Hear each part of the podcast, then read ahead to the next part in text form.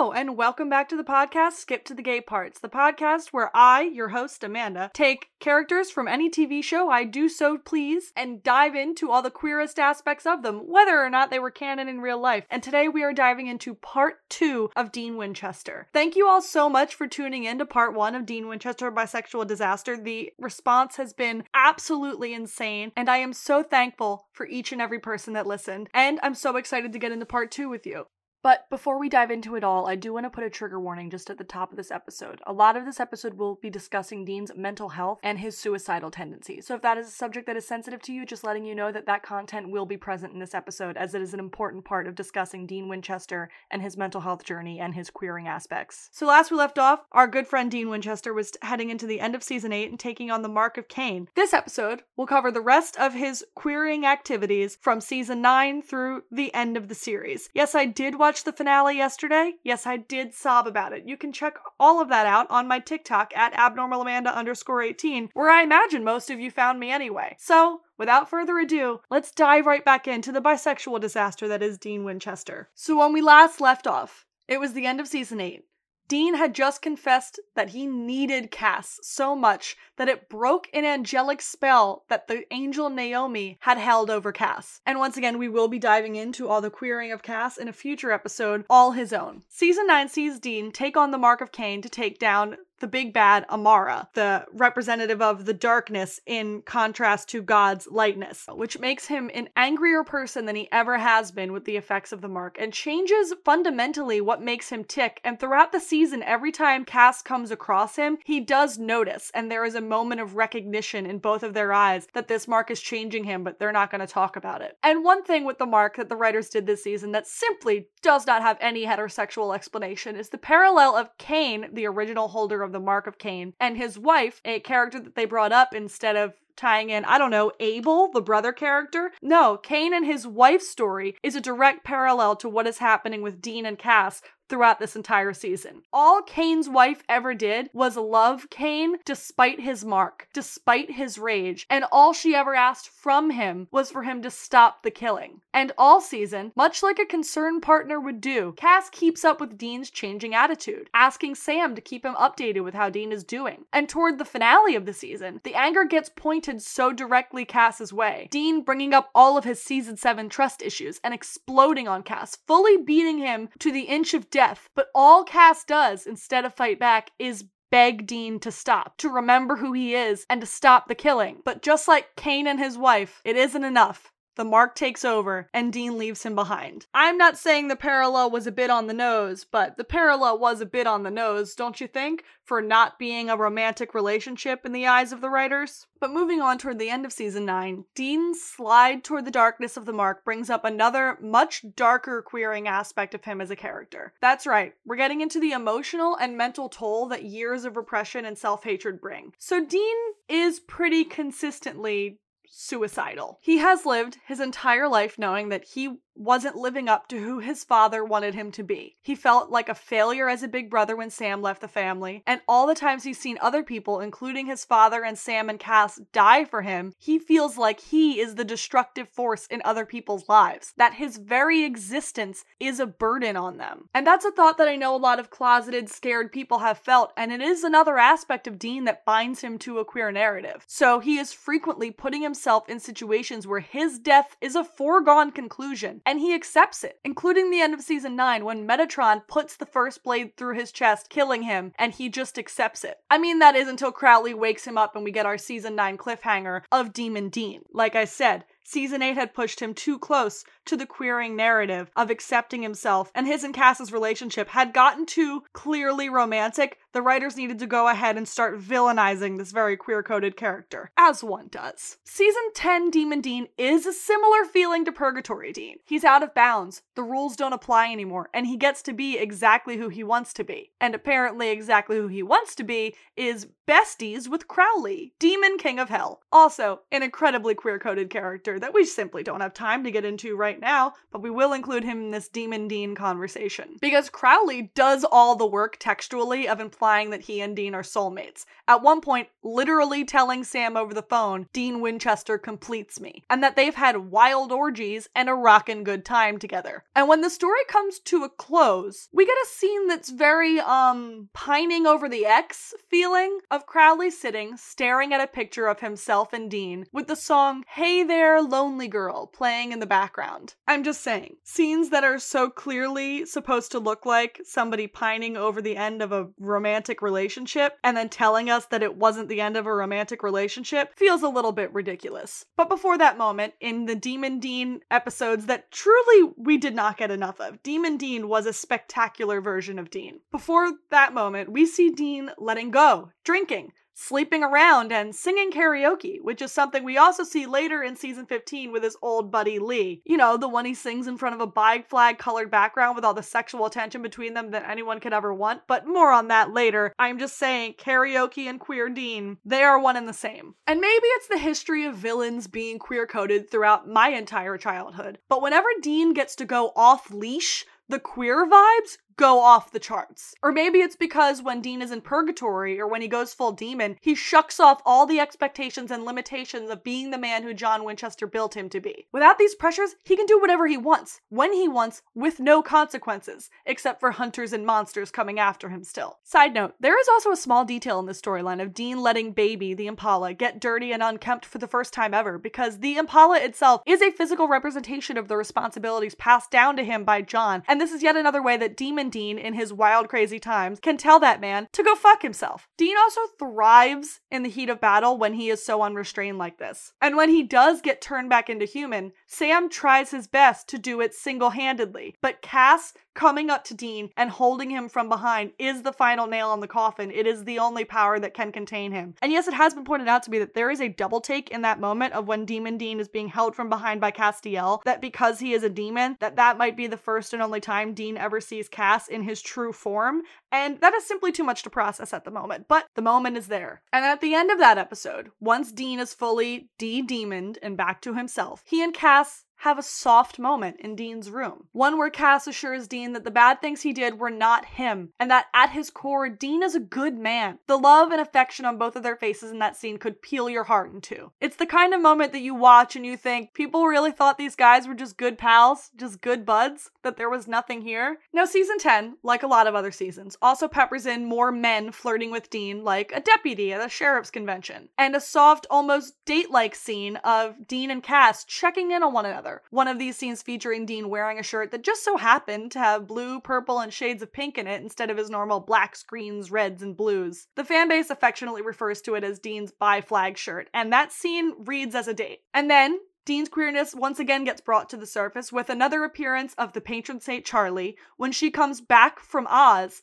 as two Charlies, one good one and one bad one. He is still struggling with his lingering darkness from the mark of Cain. And then he has Charlie in front of him, struggling with the dark Charlie that is yet another parallel the show is drawing. This time between Dean and the show's most popular openly gay character. He even compares himself and Sam to Charlie and her past, she was a juvenile who has an arrest record because she was essentially an orphan and did what she had to do to survive. He relates to her so much and so openly embraces her as a sister. It's the only non motherly, non romantic sexual relationship with a woman he has in the whole show so far. His strong and immediate familial bond with the show's only vocally queer character is a significant part of Dean's characterization that I refuse to ignore. And yet another small moment of personal freedom for Dean comes at the end of season 10, episode 12 12 About a Boy, where Dean spends the episode as a teenager again and comes out of it at the end letting some Taylor Swift blast through the Impala speakers and genuinely enjoying himself to it. Almost as if getting to relive a bit of his youth helped him chip away some of that John Winchester installed toxic masculinity that manifested itself in the form of only listening to hard rock and metal. And then when the concept of the Mark killing him and of Dean dying rears its head again in season 10, we see Dean have a conversation with a priest where he says he had always assumed he would go down fighting, but now he doesn't know if he wants to. After discussing how his relationships with women in the past have been shallow, he says this There are things, people, feelings that I want to experience differently than I did before. maybe for the first time. The priest asks if Dean means something deeper than the shallow relationships he's had before, and Dean replies, Yeah, I'm starting to think there's more to it than I thought. Now, given everything else we know and have seen about Dean to this point, that comes off like someone who is confused and exploring their emotions about love and relationships, like one does when they are coming to grips with their own sexuality. Season 10 also includes horribly cruel moments of Dean having to kill a memory manifesting itself as his purgatory boyfriend Benny. And then he has to watch Charlie, the only happy queer person Dean has ever met, be killed for absolutely no reason, all in an effort to save him. I will never forgive the writers for that. None of us ever should. And that guilt hangs heavy on Dean for a long, long time. Even in season 11, when once again Dean is at the end of Cass's fists because of a curse on the angel, he once again sits back and takes the beating. And after all is said and done, the curse is broken and Cass is back to normal. Dean won't let Cass heal him because Dean is holding so much guilt in his heart that the physical experience of pain is the only punishment he can understand and he cannot let anybody in. No one is allowed to love him and help him and make him feel better because he believes he deserves this pain. And the looks between him and Cass in that scene at the end of the episode, when Dean waves off Cass's healing powers, knowing Cass was in love with Dean at this point is truly shattering. It is worth noting that Jensen did direct that particular episode, and we love and respect Jensen directing choices for keeping that moment, that look in the episode, because it spoke volumes. But perhaps the most brought up episode in season 11 that brings out bi Dean is episode 15, beyond the mat. It really brings to light that the more of a quote unquote butch or manly environment the writers try to put Dean in, the more queer he gets, especially when you're given a male character that Dean has a connection to. Jensen just also seems to have great chemistry with every man they put in front of him, and that contributes to it a lot. I am, of course, talking about Dean and his favorite wrestler. His favorite wrestler is a big, strong man named Gunnar Lawless, who he so clearly has a crush on that it's kind of insane. Even if they didn't parallel his blushy moment of introducing himself to Gunnar to one of Sam talking to a beautiful lady manager, his boyhood crush, on the other side of the room. Dean's crush like attitude would still shine through, even if it wasn't the exact situation happening with both brothers talking to one of their childhood crushes. Gunnar even winks to Dean at the wrestling match, and it makes Dean smile. And again, later in the episode, when he has to talk to Gunnar at the bar, he is downright blushing just being around him. Yes, this could contribute to hero worship, but what part of hero worship doesn't also include just a little bit of a crush? All of this is happening while Dean is also worried about Cass, currently stuck in his vessel with Lucifer. And this plotline brings up a whole conversation about the vessel being Cass's and not Jimmy Novak anymore. At one point, Sam, Crowley, and Dean are discussing ways to take Lucifer out, and Sam suggests locking Lucifer up in Cass's vessel and saying it had held Cass for years, to which Dean takes offense, saying they need to take Lucifer out of Cass's vessel because it's not an it, it's Cass. Further cementing the fact that Dean's bond with Cass is and always has been stronger than Sam's for a whole host of reasons, and reinforcing a very popular point often made in the Supernatural fanbase. How do we know Dean is in love with Cass? Because Sam isn't. And then later in season 11, we see Dean trying begging to get Cass to kick Lucifer out of his vessel. It's one of the hardest moments in the season to watch, especially when Lucifer mocks his desperation while wearing Cass's face, and Dean looks as if the words themselves had slapped him. Exceptional work by both Misha and Jensen in this entire storyline. Truly, Cassifer is something to behold. And then once again, after losing Castiel to Lucifer's possession, Dean is unable to sleep, unable to eat, completely focused on getting Cass back until Sam talks him out of a spiral and into a hunt. A hunt in which Dean briefly thinks Sam is dead, and his deep grief and desperation takes hold, making him jump to killing himself to trade his life for Sam's. Just trauma on trauma on trauma stacking up in Dean's psyche, making him horribly suicidal. And then, after his attempt is unsuccessful on that hunt, Dean has a private moment with the woman in the episode who has just lost the love of her life and doesn't know how to move on. And there is a long, lingering shot on Dean's face of him just breaking. A clear parallel to him losing Cass is right there in big, bold neon letters shining above his head. Later in the season, Castiel is used as leverage against Dean in the battle against Amara. She arrives with Cass momentarily in control of himself over Lucifer and uses the threat of harm against Castiel to get Dean to give up the task of killing her. Specifically Dean, not Sam and Dean, because Castiel is stronger leverage against Dean because of their bond. Everything about Amara and her and Dean's strong bond with the Mark felt so manufactured and so much like the writers were trying to hang a no homo sign on Dean, even though that's not how bisexuality works. And it didn't work mostly because of the very strong Cassifer storyline that they had running right beside it. Like, I'm sorry, trying to pass off a brand new character we've been introduced to as having an unbreakable bond with Dean while also putting Cass in mortal danger manager was a massive misstep because Dean's worry for Cass trumped his search of Amara every single time. They even add to that by having Dean and Cass have a heart to heart where Dean calls Cass his brother. Though many viewers and commenters on my TikTok have pointed out that this could have been yet another aspect of Dean's repression. He feels love for Cass. He feels Cass's family. And the only way he knows how to qualify that feeling is as a brotherly bond because anything else just simply doesn't process for him. Maybe because of his own repression or his suspicion that Cass cannot feel the same way about him for any reason, angelic or otherwise. Though the look on Cass's face in that moment when he is called a brother, that deserves its own analysis from his side. Again, more on that in Castiel episodes. Stay tuned. In the finale of season 11, yes, we are still in season 11. Like they have done so many times before, even earlier in this season, Supernatural takes its suicidal, queer coded character that is Dean Winchester and makes him sacrifice himself for the entire world. And we get to watch Dean, after the most upsetting, grief stricken season we've ever seen him go through, say goodbye to his family, plan his own funeral, and get ready to die again. Let it never be forgotten.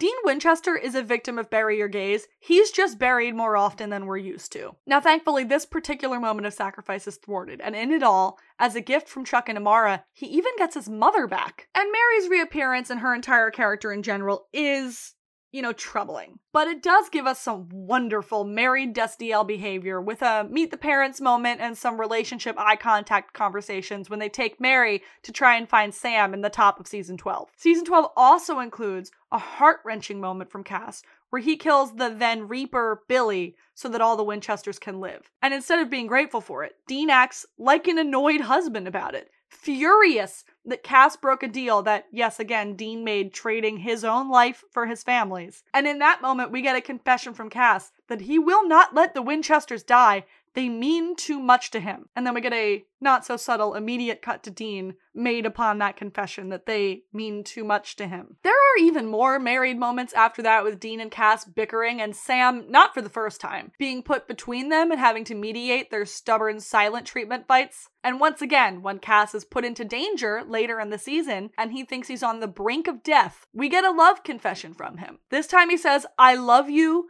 I love you all. They were his exact words, and again with not subtle cuts to Dean after the I love you moments. Then begins the storyline that will eventually lead to the birth of the Antichrist, a Nephilim, Jack Kline. Also the child who has three very loving fathers and one archangel sperm donor. But before it goes too far, we get a brief standalone episode where Dean is under a curse that makes him lose his memory. And there's a brilliant, beautiful moment that I completely attribute to Jensen's talent of Dean looking himself in the mirror, reciting everything Dean still remembers about himself. He says his name, that Sam is his brother, Mary is his mom, and Castia Cass is his best friend.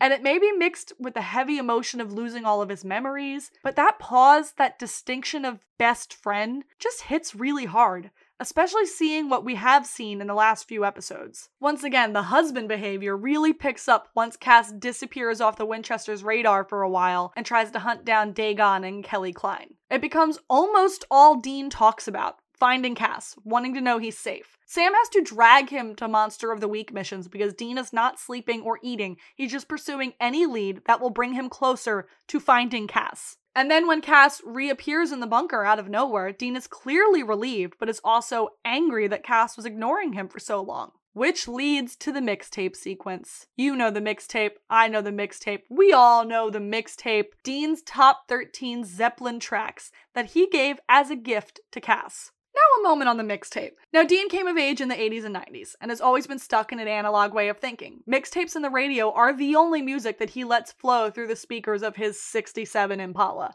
And when he was growing up, making a mixtape for your crush was the way you show how you felt. And let's cast our minds back to that pretty much one and only romantic thing we have ever learned about Dean's parents, his only example of real love and romance in the world. The one thing we learned from Dean's own words was that Mary fell in love with John, in part because he knew all the words to every Led Zeppelin song. And then Dean Winchester sat down and made a mixtape of his top 13 favorite Led Zeppelin songs and gave it to Cass. And then we get this scene after Dean has blown up at Cass for abandoning them and not answering when he called. Cass comes in, dejected, to return the gift that we never even knew Dean had given him. But Dean, not even lifting his head from the table, does not let Cass give it back because it's a gift and you keep those. And honestly, big shout out to Amanda Tapping for directing this episode because the framing of Dean and Cass's hands when Dean picks up the tape and hands it back to Cass and the lingering moment that creates, there are almost no words. It's so romantic it hurts. It is ironic that this is one of the most blatantly romantic Dean and Cass episodes directed by the woman who plays Naomi, the conversion therapy angel, but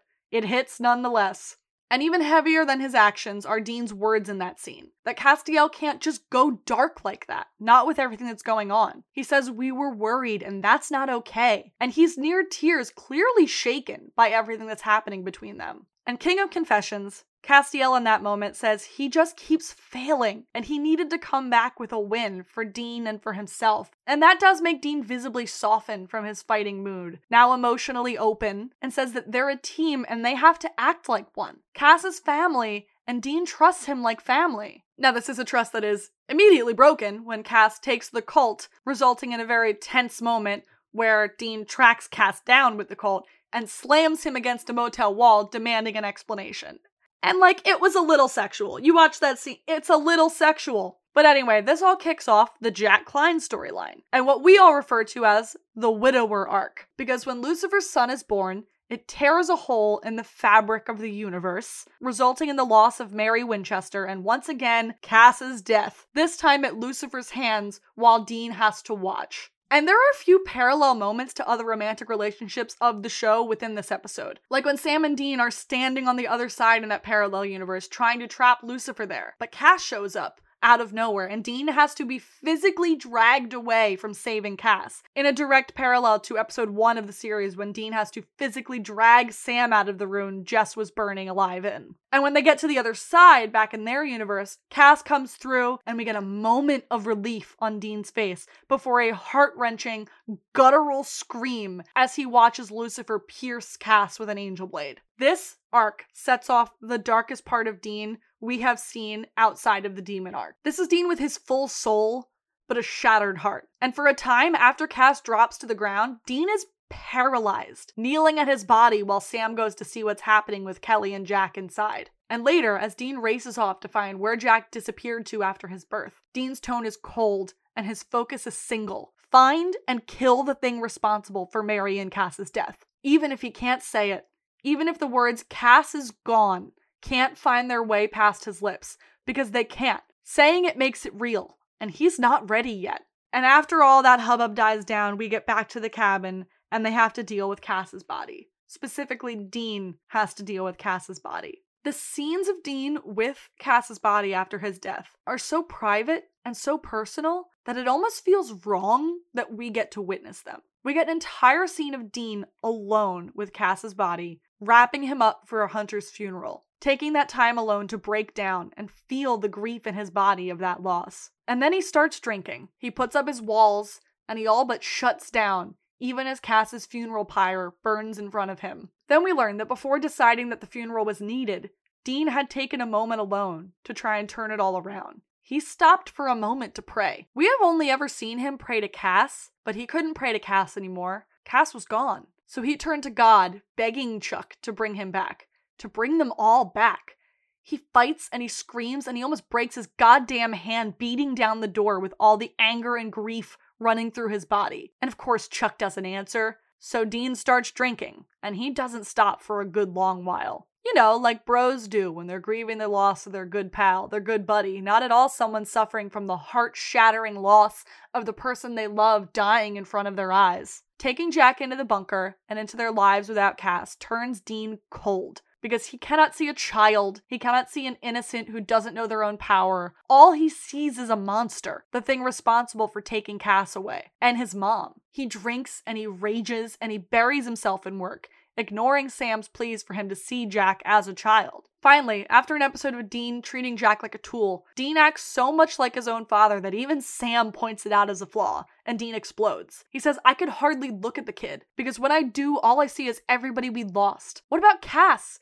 He manipulated him. He made promises, said paradise on earth, and Cass bought it. And you know what that got him?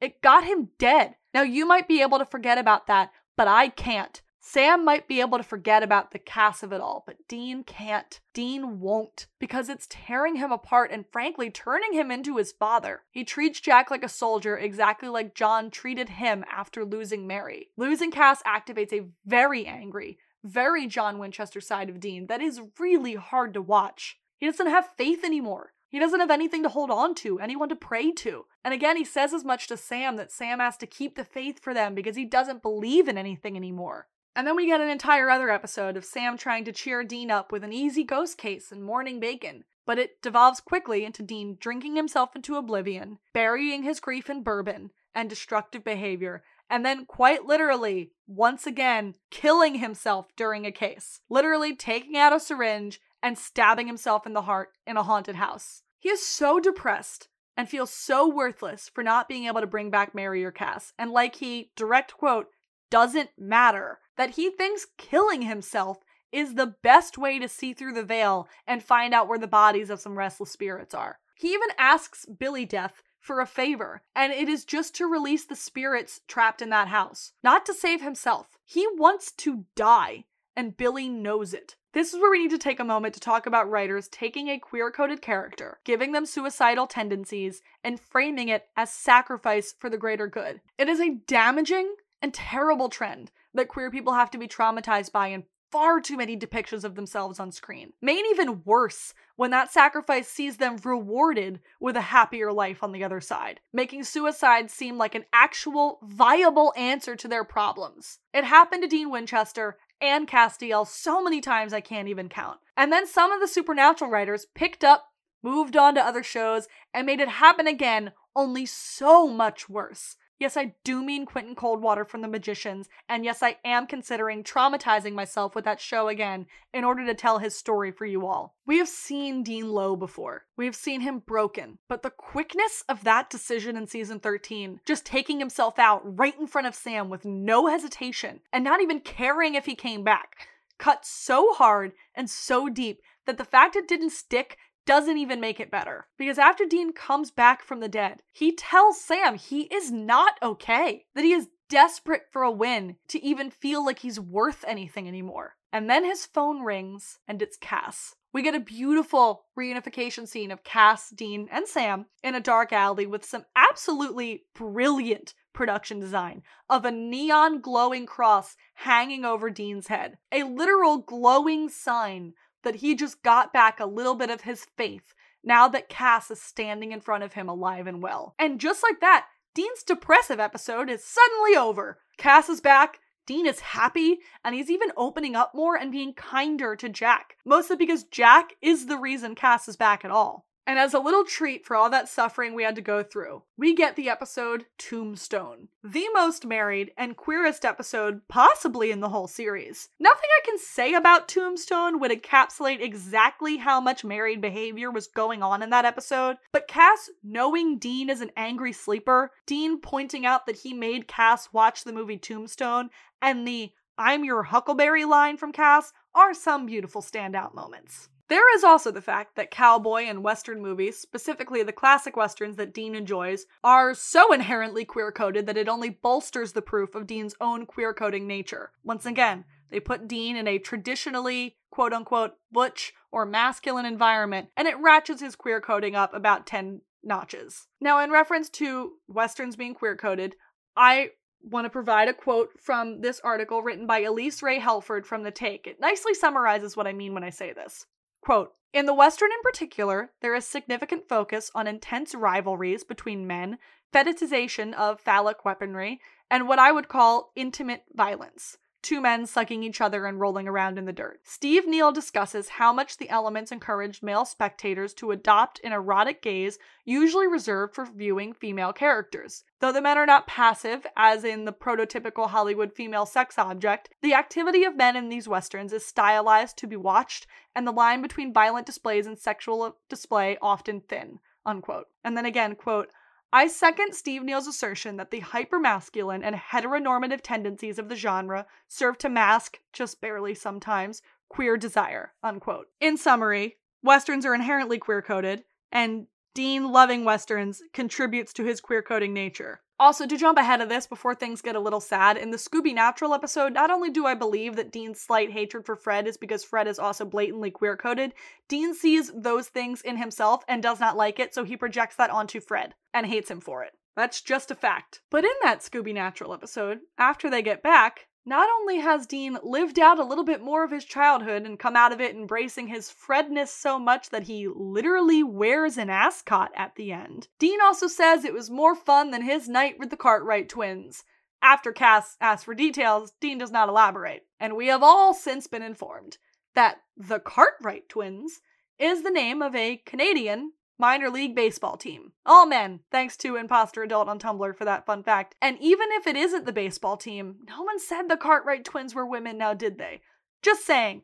Anyway, back to Dean and Cass playing dress up as cowboys. So Cass returning from the empty flips a switch in Dean. He's not fully healed by any means, but he's suddenly not willing to just die during a case anymore. He's able to thank Jack for bringing Cass back and look him in the eye and accept Jack as a part of the family now. Now I ask you, if losing Cass was not the sole reason for Dean's spiral into oblivion, why did getting him back turn all of Dean's lights back on? If that isn't the actions of someone who has gotten back their lost love, I truly don't know what the fuck it's supposed to be. Mere episodes after Cass's return, Dean tells Sam that he has faith again, when the only thing that has changed since he lost his faith is Cass's return.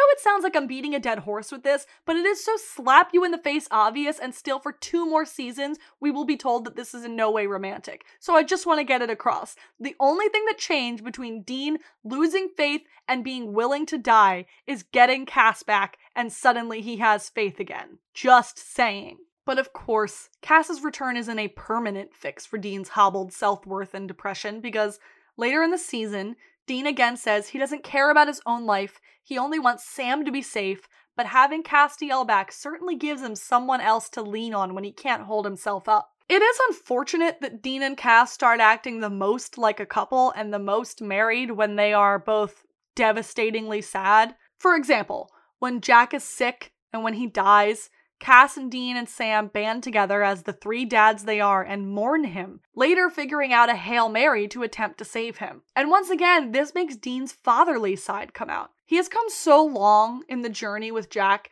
that he, Cass, and Sam all say blatantly that Jack is their child. They cannot bear to lose him, and it seems to hit Dean the hardest. He can't lose this kid. It's also very telling that when Dean is trapped inside of his own mind while being possessed by Michael, he has a conversation with his mind's manifestation of Pamela, the psychic. She asks him why he always wants what he can't have, and that he doesn't want her, he just likes to flirt. That's not a blatantly queer fact, but it is an interesting thing for Dean's subconscious to bring up to him for no particular reason. However, the song that plays beneath the entire scene of Dean keeping himself happy at fake Rockies is called Searching for a Rainbow. So, yeah, that was a choice they made. And in yet another bout of fantasy, we get a brief sidestep from Dean's once again suicidal mission of throwing himself into the Ma'lak box to trap the Archangel Michael to a fantastical episode where John Winchester comes back to the future for one night, giving Dean everything his quote unquote heart desires. In the episode Lebanon, Dean finally hears that his father is proud of him. But the writers also give us a mild microaggression of John saying he wished Dean had settled into a normal life with family. You know, the child you traumatized all those years and only taught how to live for himself and hunt and fight, you thought was suddenly to give up after you died and settle into a normal apple pie life. Alright, there, John. But somehow, in that same scene, we also get Dean asserting that he does have a family. It just felt like crazy whiplash of John imposing his wishes on Dean one more time, and Dean finally getting to stand his ground. And though they be small and little and broken, Dean, Sam, Cass, Jack, and Mary are a family, and they are happy as a family. You know, for a moment, because then the divorce arc starts and it is so, so painful. Cass keeps his fear about Jack's powers to himself, and that results in Jack snapping one day and accidentally killing Mary. And the betrayal slaps down on Dean hard. They do get mildly distracted by the wrath of God at the end of season 14, but the beginning of season 15 does give them a moment to breathe, some time to collect themselves and remember all of the pain they are in. Dean is still grieving Mary. He's burning with rage about the jack of it all, and tied up all around it is a broken relationship with Cass and the loss of his, their son, and the knowledge that Chuck has been controlling their every action for their entire lives. It's complicated and it's messy, and it's forcing Dean back into the anger that kept him alive his entire young life. It forces him to push Cass away and tell him that nothing about their lives has been real, even with Cass standing there in front of him, insisting that they are, that despite everything, that Cass and him, they are real. But Dean can't believe it. He can't let himself believe it. And that fight carries through the first few episodes of season 15. Dean ordering Cass around like one of his soldiers, falling back into his John Winchester tendencies as he does when he is shutting himself down, while they figure out the ghost apocalypse that Chuck laid at their feet. And in the end, their anger comes to a boiling point when Cass changes their plan for reasons Dean refuses to understand. We finally do get a moment to rest after the fight is done, and Dean and Cass get a moment to talk, but Dean is still far too angry. He is too sad, and he is too busy actively pushing Cass away from him. So much so that he gets downright mean. Because when Cass says something always goes wrong, Dean spits at him, Why is it that it always has to be you? It's cruel. It's purposefully hurtful. And you can see the words land on Cass's face like a hard slap. And they do what they're meant to do. They force Cass out the door. Once again, I challenge anyone who knows anything about Supernatural to watch that final scene in season 15, episode 3, and tell me if they see a heart shattering breakup that I see. And to challenge anyone that would say this is just a member of the family, not Dean's partner walking out, I ask then, why isn't Sam in the scene? If it's a family affair, Sam should be there, right? But that's not what it is. That's not how it reads. This is a breakup, and it's the culmination of the divorce arc. And it's so painful to watch that it physically slowed down my rewatch and delayed the release of this podcast. But the moment right in the middle of the divorce arc that is impossible to ignore is the episode Last Call and the introduction of Lee. See, I told you we'd get to him. Now, let me just say, there are many ways the showrunners could have worked this episode out that did not give off queer vibes, but they chose the bisexual lighting. They chose to put in a story about John catching the two of them drunk together and getting angry about it. They said it in such an open ended way that we as a fan base took that moment and ran with it. They chose Dean and Lee reminiscing about a hot night with some triplets, gender never mentioned. They chose to have the hot lady bartender slap Dean's ass and then later have Lee slap Dean's ass as they're on stage singing a song, sharing a microphone. Remember, the only other time we heard Dean sing or do karaoke was in his demon days, being his wild and uninhibited self with Crowley. Lee is yet another time that the writers have tried to tell us this character is what Dean would look like if he made choice ABC. But it reads as this is a man Dean has a personal history with that cannot be overlooked. It reads a little bit like Dean is having a bit of a rebound moment in the middle of his divorce. And it makes the end of Lee's story, Dean having to kill him, so complex and layered. Sure, it can be read as Dean rejecting the darkest parts of himself, but they also include Lee asking Dean why he cares so much and Dean answering that someone has to. There is also issue of the show, once again introducing a character that is immediately one we read as queer and as in love with Dean. And then this queer coded character gets villainized, weaponized, and immediately killed. And I feel like even though Dean is the one that ends it all, that Lee's death is technically a fridging? If that term can be applied to male characters, if fridging can be genderless and just means a character of romantic interest being killed for the sake of the protagonist's growth, then yeah, this is a fridging. Lee was fridged. Lee's death scene is also a direct parallel to a moment that Dean has with Cass in 1518, because Lee asks Dean why he cares so much, and Dean says because someone has to. And the parallel that has to Castiel in 1518 is something we will get to, but I promise it's just a lot and there's just a little more season 15 to get through. But Lee hits the floor. Dean once again has to kill someone he cared for and take that in. And then we immediately cut to the bunker of Dean coming in and seeing Cass, and we are back in divorce territory. The two of them only stopping their ongoing fight for a moment while they check in on Sam's well being. And then it's back to purgatory. We're really hitting all the queer greatest hits. The writers, for some reason, while Dean and Cass are in purgatory, feel the need to bring Benny up multiple times. As Dean and Cass walk through purgatory, and for the 410th time, the writers kill off a queer coded character, only this time it is only one we hear about and not see.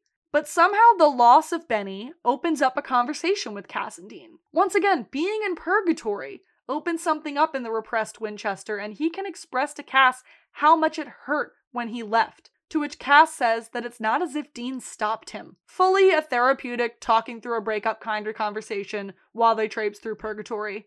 And then later on, when they get separated, and Dean thinks he'll run out of time and have to leave Cass behind, Dean literally drops to his knees and prays to Cass. He apologizes for his anger. He cries and tells Cass that he forgives him and that it took him too long to say it. He is so profoundly sorry and he hopes Cass can hear him. It's a brilliant piece of acting out of Jensen and the seamless transition from focused hunter to man on his knees begging to get Cass back. Right back into hunter mode so he can make it to the rift alive is astounding. But of course, when he reaches the rift and does in fact get Cass back, yes, we get a moment of them hugging and the pure relief on Dean's face. But then media tropes take right back over because Dean tries again to confess how he is feeling, only for Cass to say, You don't have to say it. But you do, actually. You do have to say it. Why don't writers ever let the person say it? Oh, right, because they're queer coding us. Got it. They're queer baiting us and they're making us wait for a thing we will never get. It has been theorized that Cass cut Dean off in that moment because he knew Dean was going to say more, maybe confess some feelings, but Cass still has the deal with the empty hanging over his head, and he cannot risk having the happiest moment of his life right now. And honestly, I'm inclined to believe that because up to and including 1518, season 15 felt very much like it was building to something. Like maybe the writers were growing bolder the closer the show got to the ending. We even get another Destiel parallel with another romantic relationship in the show. When Eileen is leaving the bunker and she tells Sam she doesn't know what's real anymore. But Sam says that they are. You know, just like Cass did earlier this season with Dean. Now, as we approach the end of his story, we have a few glaring moments of bi Dean that just stand out among the rest, such as, if not queer, why lamp? For context, for those who don't know, in a lovely episode where we get to see Garth again and he reminds us all that he was actually a dentist before he became a hunter, Dean goes under nitrous as Garth fixes his teeth. And while under nitrous, Dean hallucinates himself doing a tap dance number in an all white tuxedo in the bunker in black and white, during which he does a partnered dance with a lamp, a lamp whose style can be described as a halo lamp. What happens when Cass first enters Dean's world? He bursts all the lamps around him from his sheer power. He physically glows from his grace all the time. The idea of light is intrinsically linked to Cass. And in this random scene of Dean having a tap dance number, they decided to also have him do a partnered dance with a lamp. A scene that is never brought up or explained ever again, by the way. This is wildly just out of nowhere. How about one more parallel to a romantic relationship for good measure? Because at the end of that episode, when Dean sees Garth and his wife dancing in the window, he says he always thought he could be a good dancer. And so I ask you, if not queer, why lamp? If not romantic relationship with Cass, why lamp? Why lamp? Why lamp? Why lamp? Also, if Dean and Cass is supposed to be completely platonic, what the actual hell was up with the Pizza Man montage in late season 15? They used this montage in the previously on in season 15, I guess to remind us about who Meg and Ruby were. But then, for absolutely no reason at all, they remind us that Cass links the Pizza Man to porn and the Pizza Man to sex. And then we get a little moment of Dean eating pizza being the pizza man. Why frame Dean as the pizza man in a montage where Cass equates the pizza man with sex? What was the reason if not to build to something? Why was that there? And in a little bit of a sidestep, I know this part doesn't specifically pertain to Dean's queerness, but it does relate to his family instincts. And I want to talk about the season 15 relationship with Jack for just a moment, because the writers were a little all over the place with it. So when Jack comes back from the dead, and is reunited with his three dads. Cass stands sure and strong by his side. Sam embraces him in the loving way Sam does, and Dean puts his hand on Jack's shoulder and looks him in the eyes. A kid that Dean went from hating to taking in as part of his family, to hating for the death of Mary, to finally being able to look Jack in the eyes again. If not fully opening back up to him, but he does make the kid a birthday cake. And then, in a weird turn of events, just one episode later, Dean suddenly doesn't consider Jack a part of the family anymore and is completely fine with letting him die for them to defeat Chuck. Except that moment, except the moment that that plan doesn't work, he's back to caring about Jack's well being. There's probably a lot to analyze there about his walls going back up in crisis, the amount Chuck is manipulating him, and the tendencies to slip back into battle mode John Winchester style when he's scared, but I honestly just think it was inconsistent writing. However, there is one Jack and Dean moment I would like to emphasize. When they are alone in the car just before the big boss fight with Chuck happens, Dean finally says his piece to the boy. Dean says that when he found out about Chuck's writing of their lives, that it's like he wasn't alive. Like his whole life, he's never been free, like really free. But now, with this fight, they have a shot at living a life without all this crap on their backs. And that is because of Jack. And I dare you to hear Dean express his need to be free of the narrator of his story, to finally be able to be truly and authentically who he wants to be, and tell me that those aren't the words of a queer man. And then later in that episode, I feel even more emboldened in my Dean Cass truther ways.